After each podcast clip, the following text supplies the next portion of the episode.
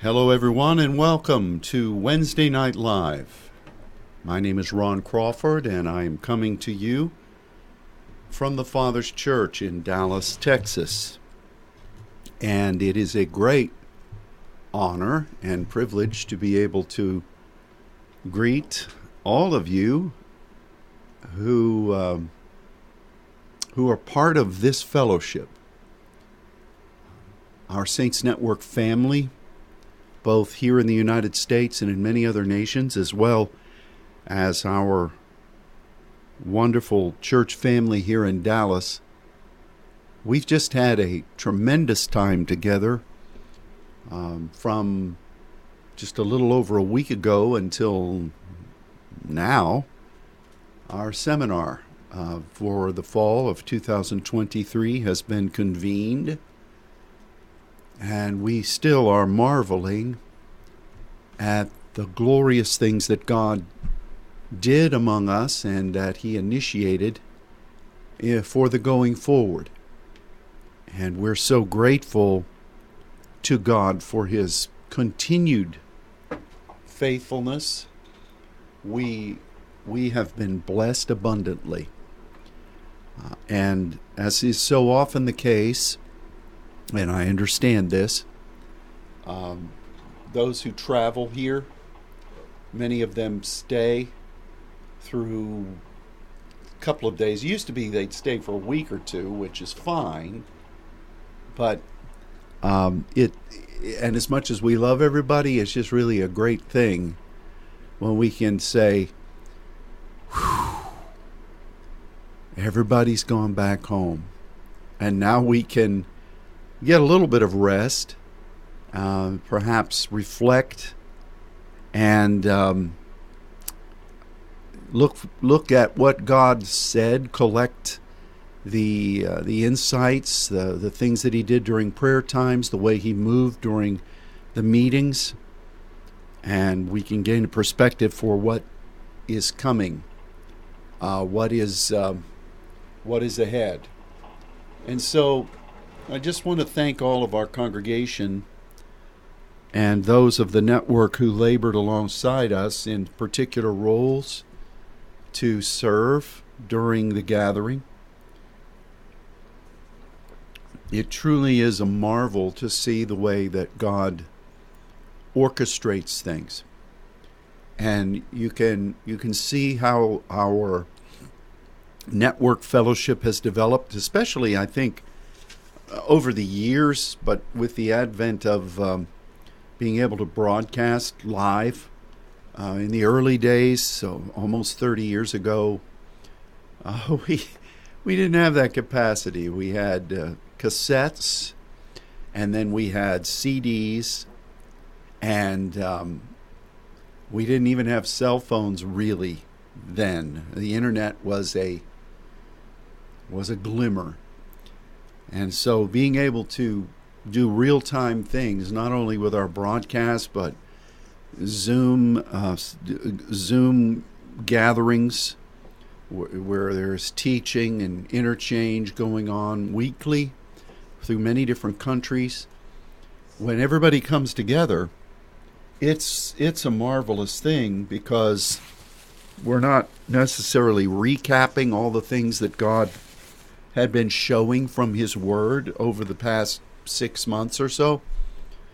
Everybody's current, and we can we can build off that and bring um, receive fresh revelation from God from His Word, and that that's an amazing thing. So, thanks to God first of all.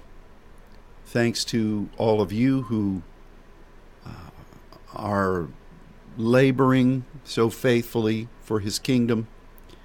And um, we look forward to moving together on behalf of the kingdom through the months ahead. So many decisions to make, so many plans to make, so many writings, so many positionings of schools. Um, it's it's good it's good, and but there's a lot of work ahead. So we we've got to be faithful. We've got to keep ministry. Today, I wanted us to direct our attention to the book of Zechariah. Zechariah is the second to last book in the Old Testament. It's not positioned there. Um, there's no real chronological flow of the of the Old Testament. To some degree, there is, but it's you know, it's just a collection of anointed writings. And we know from history that Zechariah was he really represented um, a first fruits of the, the going back from the from the captivity back to Jerusalem. This isn't a history lesson. We've got a lot to cover today. If you don't know these things, utilize the many materials that are available to you online or through the the uh, commentaries that we've encouraged you to invest in. Learn the history of of how the, the people came back. But it all began according to the timing of God, to his timetable, and to intercession and spiritual warfare.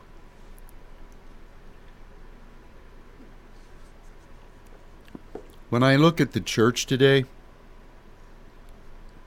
I marvel at how what I just said is ignored.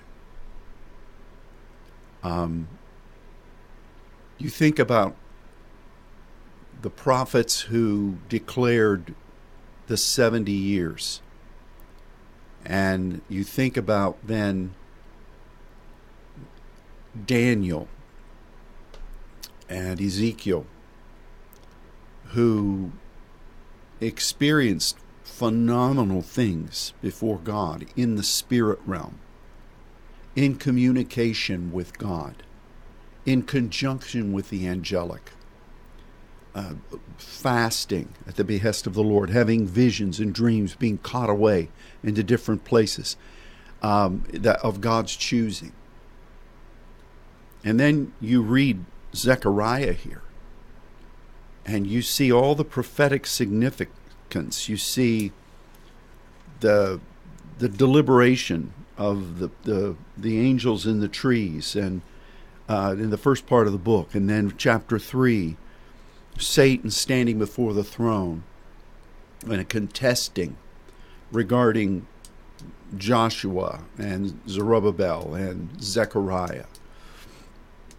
And then you come into chapter 4, where we're going to be today, where an angel is declaring things to this man. All of these things that I just mentioned are what we are we're supposed to be learning from. And we're supposed to recognize that these are operative measures within the kingdom of God. And we love to quote scripture about um, no no scripture is just for personal um, application. It's yes for you, but it's for everybody because God's word never passes away. But then we look at these kinds of things, and so many Christians just toss it out like it's allegory or some poetic myth or some wacky dream of a person. And they hesitate to say that it whether it belongs in the Bible or not, because that's sacrosanct. But whether it's going to happen today or not, oh, it can't be. And then they all relegate it to once Jesus came. I mean, they totally forget about what happened with Paul. They totally forget about what happened with Stephen. They forget about what happened with John the Revelator. They, they forget about all the things that are there in the Word after Christ arose and ascended into heaven. Now, I know that people can go nuts with this kind of thing. And I know that there are those that just love sensationalism. But if we find ourselves somewhere in the middle of the practicality of the word, we would have to recognize that everything that's in here are principles of the kingdom And we would do well not to just relegate them to some historical understanding or to sing hymns about them, but if anybody ever dare say something like this is happening today, oh, they're branded as a as a as a heretic. These things are real. And I say that with the strong caveat that it must be based on the scripture and it must be ordered by God. But we're living these days right now. And I I I look at Zechariah 4 and uh, we want to go through this today and we want to talk about some of the principles but we're just going to be scratching the surface as to how this applies for us. Let me set the stage to say that the things that God has promised for these end times have to have these principles in active in active application in order for the prophecies that God has spoken to come about. Yeah, God prophesied 70 years. Why didn't they just wait? Sit on the back pew of the synagogue and just wait. If God didn't want partnership with his people, then what's all this stuff about? Zechariah could have said, ah, I'm just going to wait for the promise. God's going to do what he's going to do. We'll just sit here on our blessed assurance and wait on it. That's not the way God moves. Ask Daniel. Ask Ezekiel, who was Daniel on Holy Ghost steroids. Ask Zechariah. And ask the scripture, mostly. So, Zechariah represented a forerunning Daniel and Ezekiel really represented um, an intercess- intercessory partnership with God that was necessary leading up to that. But Zechariah, Zerubbabel, Joshua, um, Haggai, all of those individuals were really forerunners. And so here you have Zechariah 4 1. The angel that talked with me came again and waked me as a man that is wakened out of his sleep, and said to me, What do you see? And I said, I have looked, and behold, a candlestick all of gold with a bowl upon the top of it, seven lamps thereon, seven pipes to the seven lamps, which are upon the top thereof, and two olive trees by it, one upon the right side of the bowl, the other upon the left side thereof. And I answered and spoke to the angel that talked with me, saying, What are these, my Lord? And the angel that talked with me answered and said to me, Do you not know what these be? And I said, No, my Lord. And Lord there is Agon. It's it's somebody who is in an authority in the line. It's a derivative. It's it's an etymological cousin of Adon which Adonai, which means everybody being in their place. So Zechariah recognized that this angel was appointed by God to be speaking to him, and he was acknowledging the authority of that. So, um, verse 6 He answered and said to me, This is the word of the Lord to Zerubbabel, saying, Not by might, nor by power, and by my spirit but by my Spirit, says the Lord of hosts. Who art thou, O great mountain, before Zerubbabel? You will become a plain, and he shall bring forth the headstone thereof with shoutings, crying, Grace, grace unto it. Now, that's not the answer that Zechariah was expecting. He was speaking about this candlestick, which really represents the seven spirits of God, those lamps that burn around the throne, which are God's eyes, God's ways, the person of who God is. But the olive trees, the two, one on the right and one on the left, are fueling, as it were, the burning of God's ways. One is on the right, prophetic, one is on the left, fulfillment. And when the conversation entails who, what are these olive trees, the angel will answer that in a little while, but his answer immediately is not by might, by power, by my, my spirit. We just read this. Who art thou, O great mountain? The angel seemingly answers something else, but he really is giving the essence of the answer. The angels, this is angel speak. I mean, they they ask questions, they deliver messages from God. They they're sent to minister to the heirs of salvation without removing the necessity of faith. Angels see things in a different perspective because they're just functioning, they are just functioning on behalf of what God's will and his purpose is. And this angel is attempting to describe what Zechariah's function was and what Zerubbabel, who was uh, basically the governmental leader under Shealtiel, who, uh, in conjunction with his forebear Shealtiel, who was sent back initially um, to to really govern and make the way.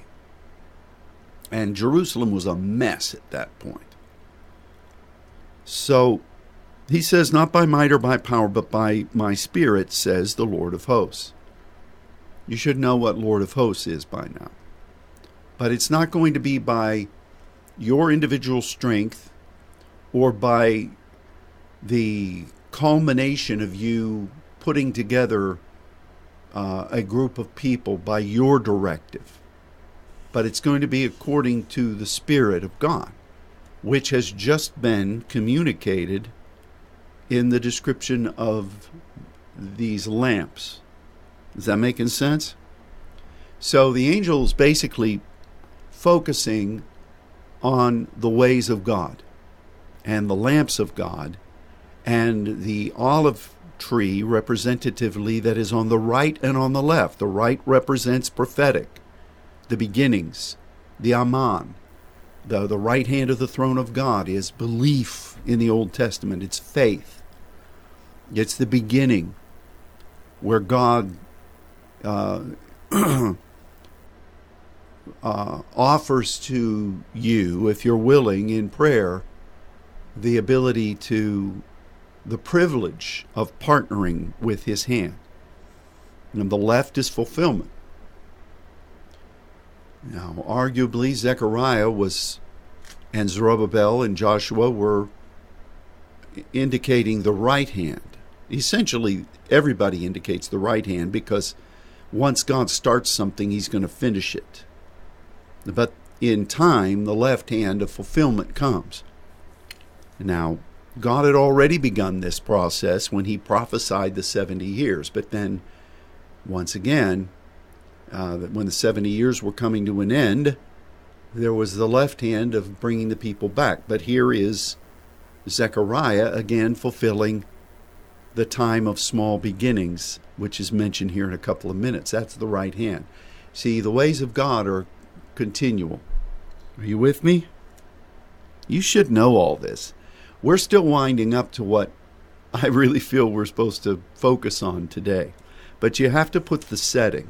You have to you have to you have to lay the setting.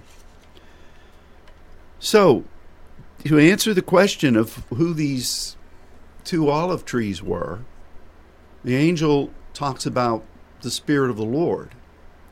And, and then he says, Who are you, O great mountain? Now, who are you is. I looked and looked and looked at this, even in um, I say lexicon all the time, but def, definings of words. And this is almost without exception attributed to a personage, not a rock formation. So, who art thou is indicates a name, indicates an intent, indicates um, presumed authority. And the angel is talking to a mountain or a mountain location in this way. I think that's important because there are enemy forces in high places. We know from Daniel that the prince of Persia and the prince of Grecia were specifically mentioned. These were uh, uh, uh, most most definitely demonic beings of of authority in the enemy kingdom who were resisting and um, who had place, uh, which mountains um, represent that. So this angel is addressing the authority of whatever this mountain is. And the angel says, You will become a plain. Now, P L A I N. This, this word means to make something easy, something convenient, something it's it is regularly associated with tzedakah, tzedek, which is righteous vision, or the fulfillment of what God wants. Righteousness is the privilege of partners. The first measure of righteousness in the scripture was when God told Abram to look, and Abram looked and believed, and God said, This is righteousness. Um, so it's that principle there, the fulfillment of that. But the mountain will become a highway for the Lord and a highway for the righteous nation.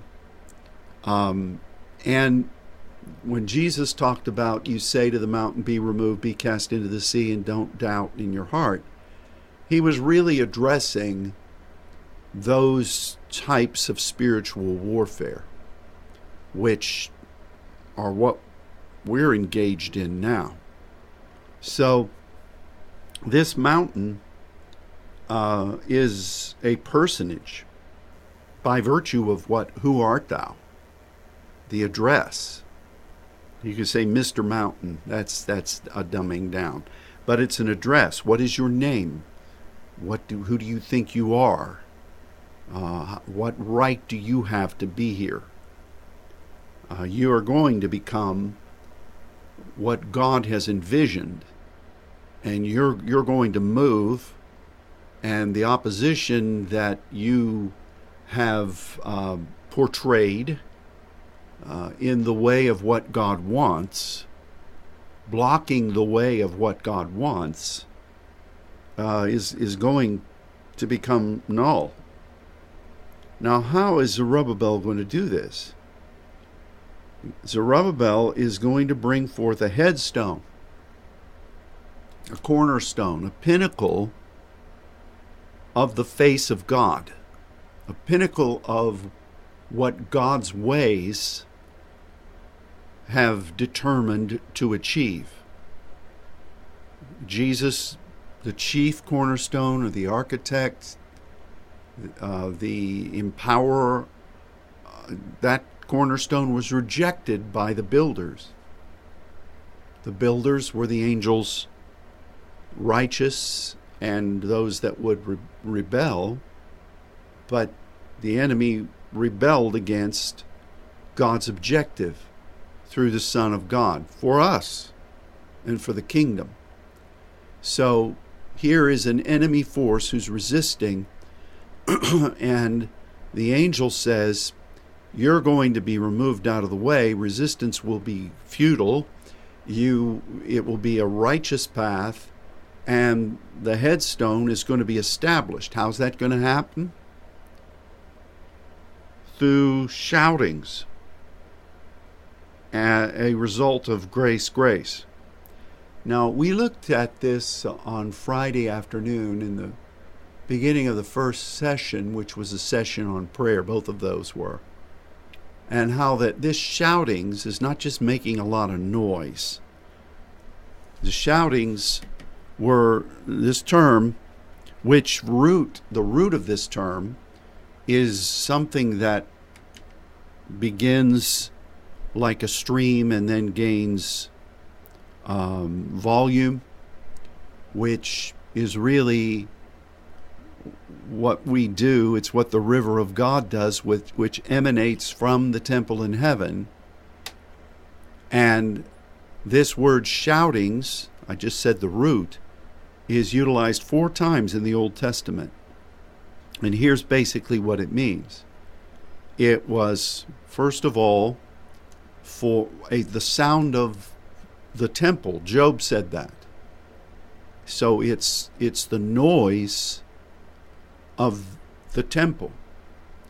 It's also um, used to describe when a city is being warred over, and it's the cry of of contention. It's also used to describe someone who might be driving a chariot or a some other kind of uh, vehicle, and they are shouting to clear the way ahead of it. They're not waiting. The pedestrian does not have the right of way here. And and then of course here in conjunction with with grace grace now, grace is always moving forward. It's one of the designations of one of the seven spirits of God. Grace is always looking to the new day, the, new horizon. It's the partnership with God alongside supplication. And grace is um, um, a double issuance here, which signifies two things. First of all, it signifies intimacy, because anytime there's a double issuance in Scripture, it speaks of drawing near and intimacy. But it also speaks about how that, that person who's gained intimacy with God laid the groundwork of partnership when they just grasped the concept and were willing to embrace it when it looked like nothing. That's the way grace is. And so by the time the culmination of grace comes, and the intimacy that has been derived through partnership with God and the authority that is uh, inherent within that, that point of fulfillment of timing, intimacy with God, and authority that is finally granted from the right to the left, from the beginnings to the fulfillment, grace is going to be achieved. And that's what uh, that's what this process of the rising of the the river of God, the the the power of of warfare, the power of driving something through to completion, the power of what that temple in heaven represents and functionally how it functions, and then this I guess this could easily be said to be the authority by which we speak to this mountain, this demonic personage, to make it give way, to surrender the things that it has absconded, to surrender those things that do not belong to them, that were created by God for His glory and for us to partner with Him alongside the holy angels. All of this is, is right there. And then, verse 8 the word of the Lord came to me, saying, The hands of Zerubbabel have, have laid and are laying the foundation of this house. His hands shall also finish it. That's right and left. And you shall know that the Lord of hosts has sent me unto you. Who has despised the day of small things? They should be rejoicing, seeing the plummet in the hand of Zerubbabel with these seven. What seven? These seven lamps. Well, what are they? The eyes of the Lord, which go to and fro throughout the whole earth. Do you see all this? I like that the angel said that the hands of Zerubbabel have laid this. This is the beginning of the book. This isn't an editorial on the game last night. For the angel, it's already a done deal. He's describing how things in heaven work. There's never a doubt in the angelic mind. And um, so don't despise the process. Don't despise it. Don't ignore it either. The church is left handed. The church wants things and they want them now. The church despises the day of small things because they, they want the big thing and they want it now.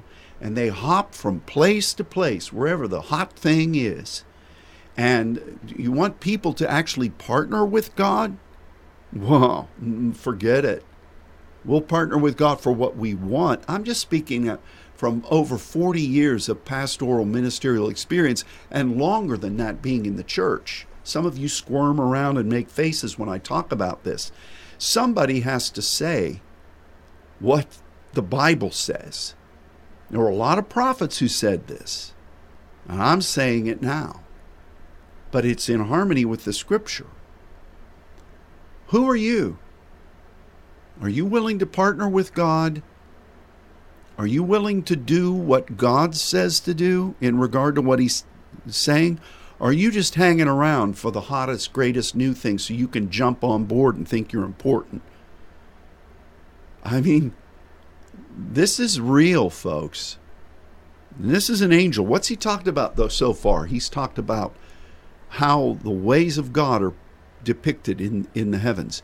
He's talked about what we'll talk about these olive trees here in a minute and what they are. Uh, he's talked about demonic mountains, or not, not demonic mountains, but demonic influences that control spiritual precipice points. And remember, Jesus also was taken to an exceeding high mountain in the temptation in the wilderness, and Satan offered all of these touch points if Jesus would proskuneo before him. You Remember that? What is proskuneo? It's becoming as nothing.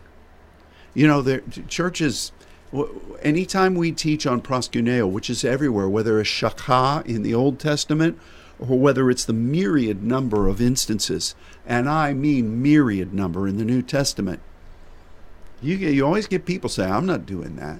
We face that right now in Brazil. But God searches for that. Jesus said that to the woman at the well. And the great number of times that whole discussion was about proskuneo.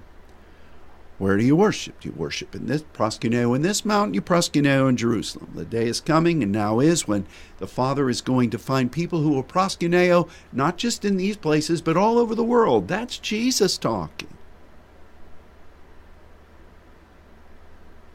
The enemy knows there's power in this before God. In the end time, every time the mark of the beast is mentioned, it's coupled with proskuneo. Do you recognize that? Look it up for yourself. And the Bible says that in the end time, the enemy will have people receive the mark and proskuneo before him, and if they don't, they're killed. So there's power in this. It's a requirement of humility and intercession. There have been great movements that have happened in the past 50 years. People that say they're searching for God. And one of them that I'm aware of, without being critical, I'm just reading the box score here, made it. Uh, nobody was allowed to lay on their face in their prayer rooms. I understand that. Maybe people camp out, they want to sleep or do something they shouldn't do. But you're basically saying, okay, these prayer rooms where we're ministering to God, the eyes of the Lord are looking for somebody to lay in their face, but you're not doing it here. Now, I'm not saying they do that out of rebellion, it's ignorance. But the point is that the enemy has tried to mask the power of this. So here is this place, small things. And then, and it is equated with how the seven spirits move, which is this candlestick. So they continue. So what is what well wait, what is that noise? What is that shouting? Is it just being loud? Blowing the shofar real loud? I know that that's in the Bible. But no, this shout is the noise of the temple. This shout is comes through grace, grace. If you aren't partnering with grace, grace, your shout is not communicating this. Look at the scripture. They'll bring forth the headstone of the ways of God, therefore, with shoutings, crying, Grace, grace unto it. It doesn't say with shoutings listing off your favorite scripture. It doesn't say with shoutings arguing your case before a court. It doesn't say with shoutings trying to skeer the enemy or whatever, to get the crowd excited, to give the, the nervous people something to do, the antsy people. Let's make noise and lots of it. We'll feel like we've accomplished something. Grace, grace. If you ain't grace gracing, you ain't shouting in the way God wants. You just making a lot of noise. Now, am I misreading this? Or is that what it says? And what is that shouting? I just told you. Look it up. Four instances right here the noise of the temple, the warfare for a city, and the driving forth of what God's chariot is bringing. Make way. That's pretty powerful. What's that sound of the temple? What is that? Well, we know from the description of what's going on in the temple, it's measured by the jealousy of God. It's also measured by a reed named the jealousy of God that's hollow, which would represent the stelos or the pillar of the temple. We also recognize that the noise of the temple encompasses the water that flows out of the eastern part, moves under the court of the Gentiles, which is reserved for us, which is the tabernacle of David, moves past the throne through the sea, uh, the, the glassy sea, and then it moves on into the power of through paradise and into the nations. We also know that there are people and angels that are proskuneoing therein. Read this in the Bible sometimes, will you? What are they doing in proskuneo? Well, they're interceding.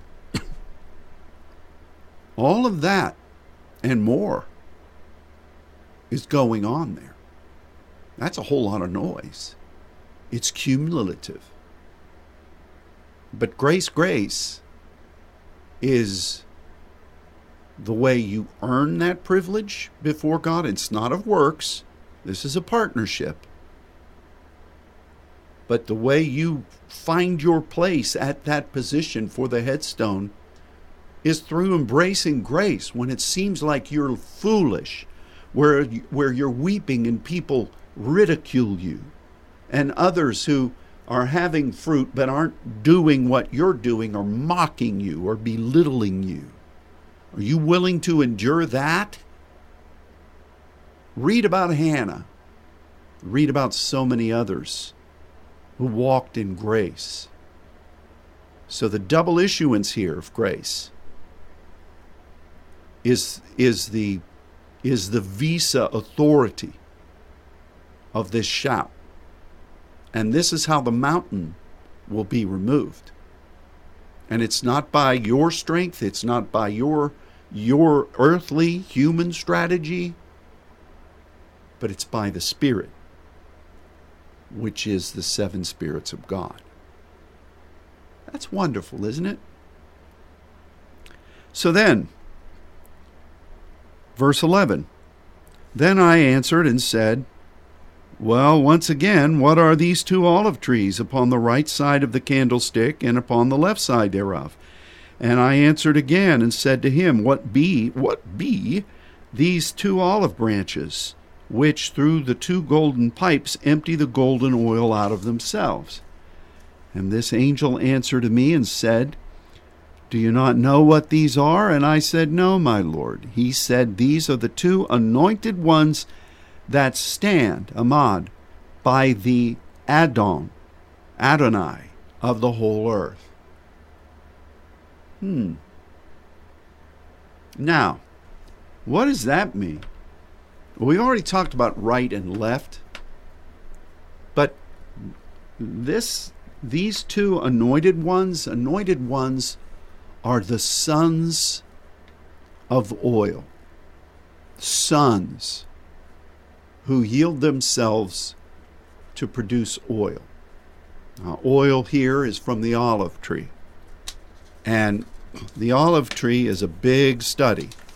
Um, through the anointing of the olive tree, you know, the olive comes from a root that means a, blo- a bloom, a blossom, or uh, an epiphany of learning. It's, it's the oil that kept the lamps burning. It comes through pressing, but it's also a point of beginnings. Kings, priests, and prophets, they, they are the ones that are anointed, and that's positioning of authority in God for specific tasks. The first mention of the olive leaf in the scripture, you remember what it was, was through the dove that went out from the ark. And it was, wasn't a branch, it was a twig. And the dove found that for the purpose of the nest. The dove does not eat the olive leaf. That's what helps him build the nest. So it's a beginning and um, it, it's just so interesting.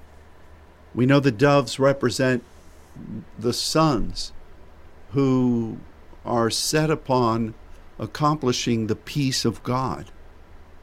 And that's a big study in itself. We've done it. But it's it's a wonderful partnership again regarding being willing to embrace the ways of God even though you may think, well, why wasn't it an eagle? Well, that's a powerful bird. Well, God's not looking for a powerful bird. He's looking for one that will partner and be helpless, relying upon the ways of God. It's an interesting thing in um, in the book of Judges that really wild parable where they said the trees were talking about who would rule over them. And the first one was to the olive tree. The second was for the fig tree. The third was for the vine. And then the bramble took over. The olive tree is a point of beginnings. This is a point of yielding yourself. It's a point of pressure. Um, Mount Olivet represents a lot of that. Uh, Gethsemane, of course, is the, the main thing that we recognize, but as we should. But the olive is the anointing of people in authority. Um, the fig indicates revelation, waiting on God for what He wants to do, how He wants to do it, hearing His voice moving in his time frame. We've studied this, studied it a lot over the past couple of weeks. The vine represents the wine. Wine really represented a, a commune and uh, a changing of mind, a changing of seasons, a harvest. So you got the new wine, you've got new wine skins. Jesus' first miracle says you, you need to be washed. And through that, I'll produce the new wine. Those firkin bottles uh, were waters of cleansing, and the Lord changed that into wine. Christians spend more time arguing about sobriety than they do what wine really means. So, those three things were authority. They've got to be in place. You've got to have people that are willing to be pressed to serve as kings and prophets, priests. You got to be willing to wait on God and hear from Him and do what He says.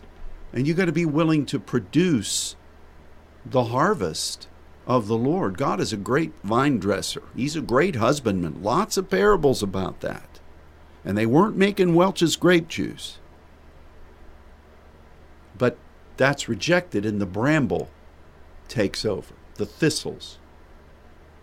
So it begins with the oil, and you've got to be willing to be pressed out so that the new willingness to move in the light of the Lord, even if it's just on you, will be seen. Samuel was responsible for that in the in in Shiloh because the word of the Lord, the breakthrough, the Peretz word of the Lord was rare because people weren't in the Peretz. They weren't in the gap. Um, so you got to be willing to start. That's what the olive represents. You know, when the, it, when Ezekiel's day, when he saw the glory of God lift from Solomon's temple, and it went to the Mount of Olives. Look at it, to the mountain of the east. Well, that's the Mount of Olives. It went there. Jesus is coming back there.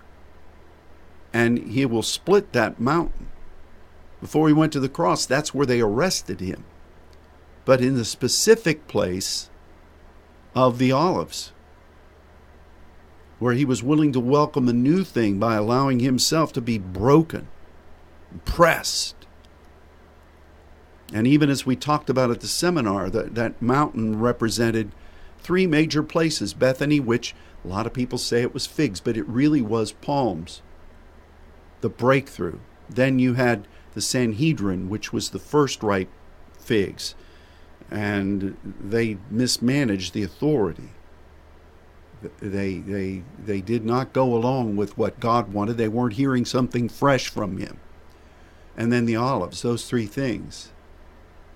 So, the olive trees on the right, on the left, here are really um, sons, Ben, not just participants, not just members of the family of God, but sons who God can trust, the Ben, who are willing to be pressed out on the right, the beginnings, and on the left, the fulfillment. And that's what fuels, by God's choosing, the ways of God. And that's what welcomes the burning of the lamp of the Lord, the fire of God. This is through His Spirit. But grace is the function of it.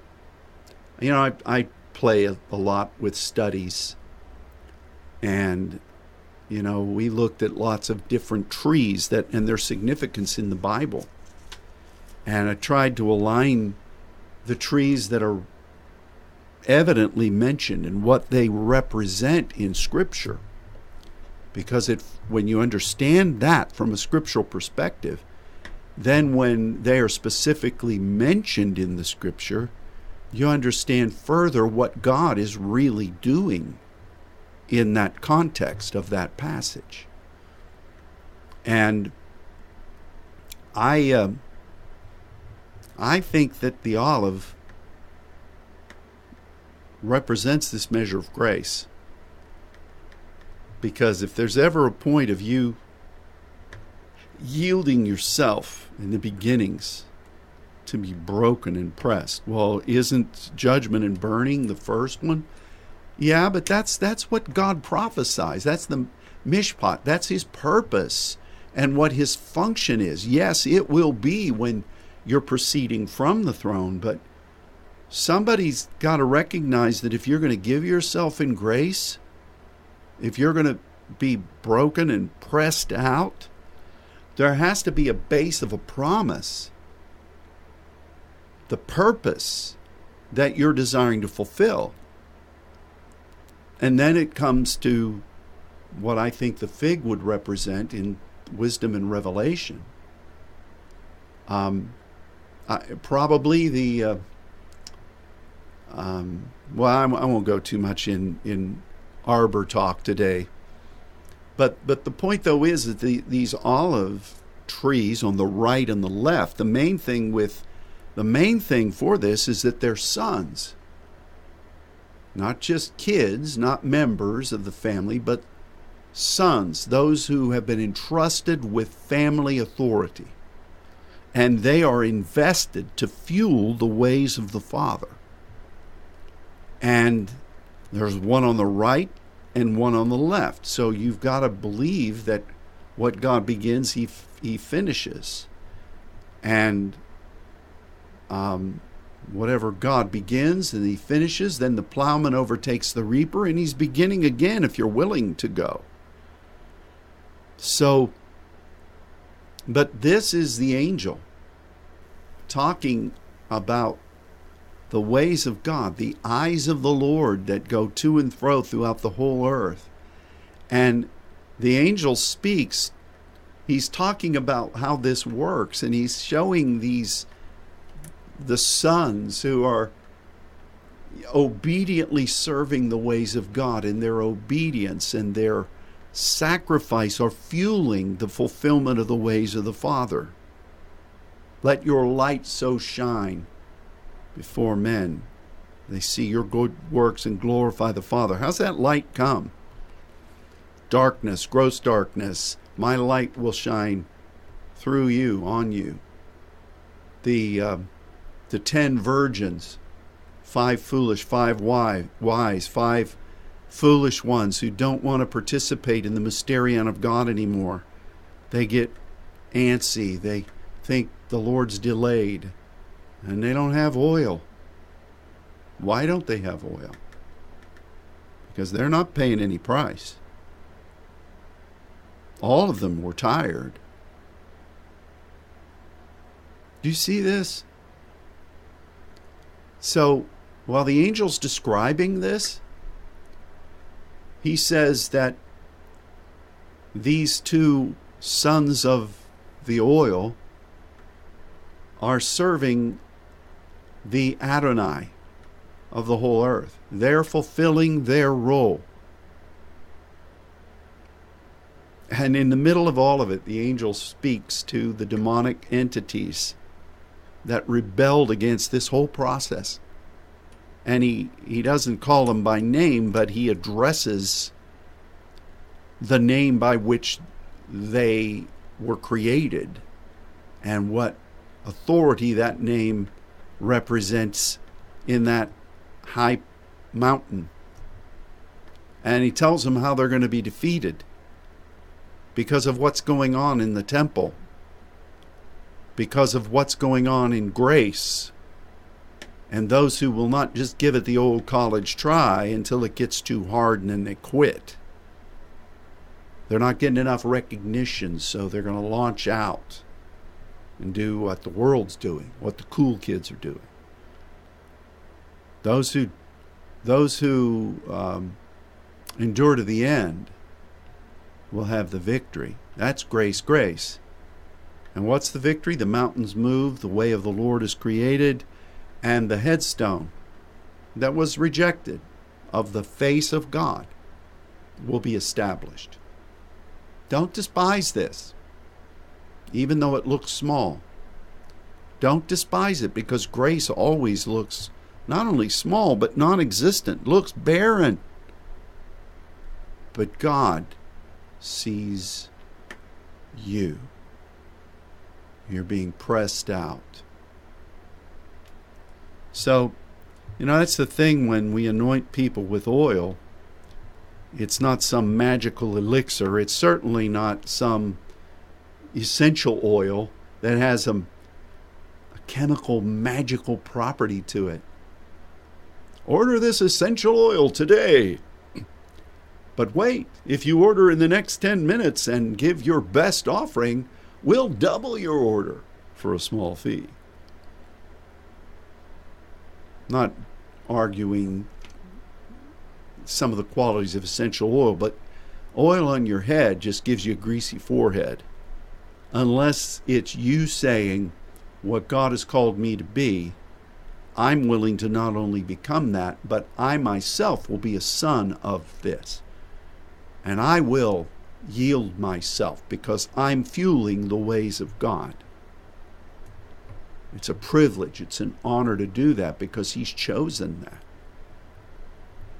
So, this angel, in typical angelic fashion, is asking questions. He's giving answers that aren't necessarily what Zechariah thought he was asking for. But every part of this was about what are these seven lamps? And what are those olive trees? Well, how are they representative? The angel interjects all of these deep principles of the scripture to explain it. And then he says this is a result of sonship, fulfilling what God has called you to be, as he uses Adonai there. And angel cannot resist that the shoutings from this temple Hey, you, mountain, I know who you are. I remember you from before the rebellion. I've seen what you've done. You will be removed. Why? Because of grace, grace, and ultimately because of what the Creator, the ever living Son of God, has ordained according to the Father's ways. Isn't that wonderful? So here we are today, and we're we are we're enjoying the privilege of serving God in these hours. Are we being faithful to do what God has asked us to do? I love that God has chosen to share with us this understanding of shoutings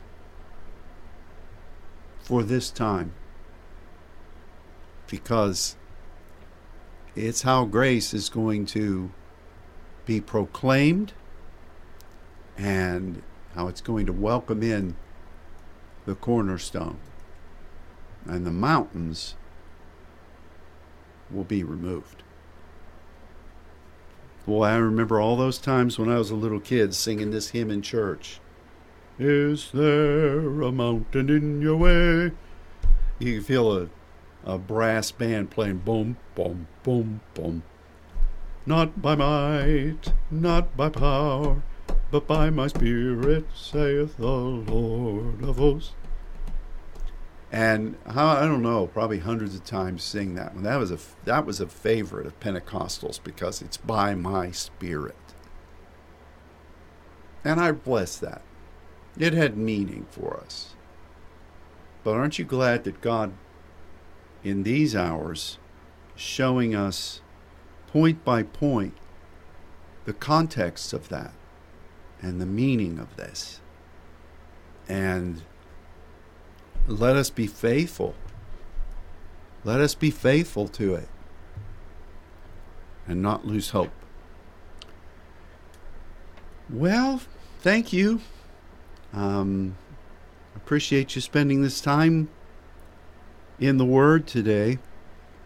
We pray blessing over you and we look forward to sharing this partnership together with our Father increasingly in the days to come. So until next time, God bless. Goodbye.